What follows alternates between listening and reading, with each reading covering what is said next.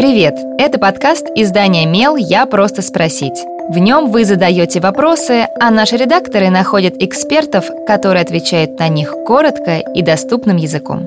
С вами Кристина Бедняк, продюсер и ведущая этого подкаста.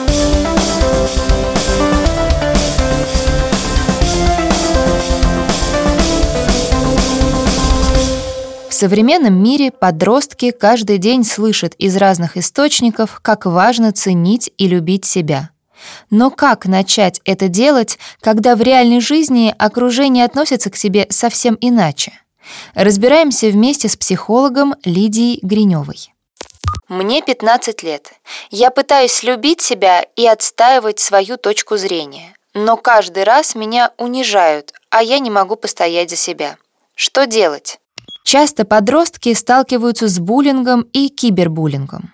Это связано с тем, что наступает переходный период, когда степень агрессии возрастает, и направляется она, как правило, на сверстников. Буллинг и агрессивное поведение часто призваны скрыть ощущение неполноценности того, кто является нападающим, то есть агрессором.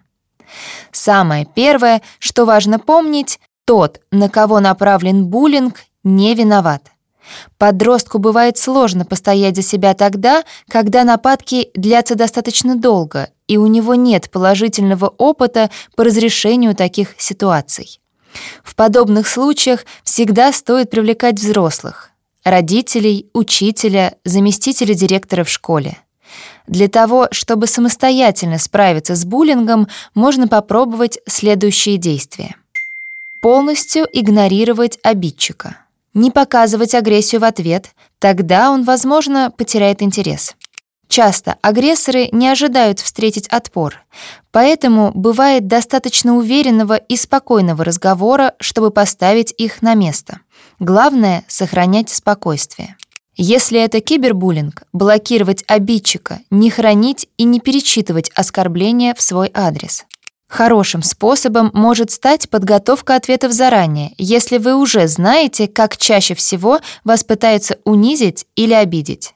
Обратиться в психологическую службу, если нет возможности решить этот вопрос при помощи родителей. Если остановить буллинг не получается, не лишним будет обратиться в полицию. Для помощи себе можно прочитать книгу «Ты сильнее, чем ты думаешь» Гид по твоей самооценке авторов Кауфман и Эспелант. Если инициатором унижений выступает учитель или родитель, также важно обратиться в службу психологической помощи и получить поддержку.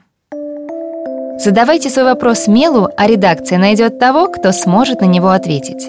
Пишите в наши соцсети или на почту feedback эм. Мы не раскрываем имена, так что вопросы могут быть любыми. А еще ставьте нам оценки и оставляйте отзывы. Так больше людей узнают про наш подкаст.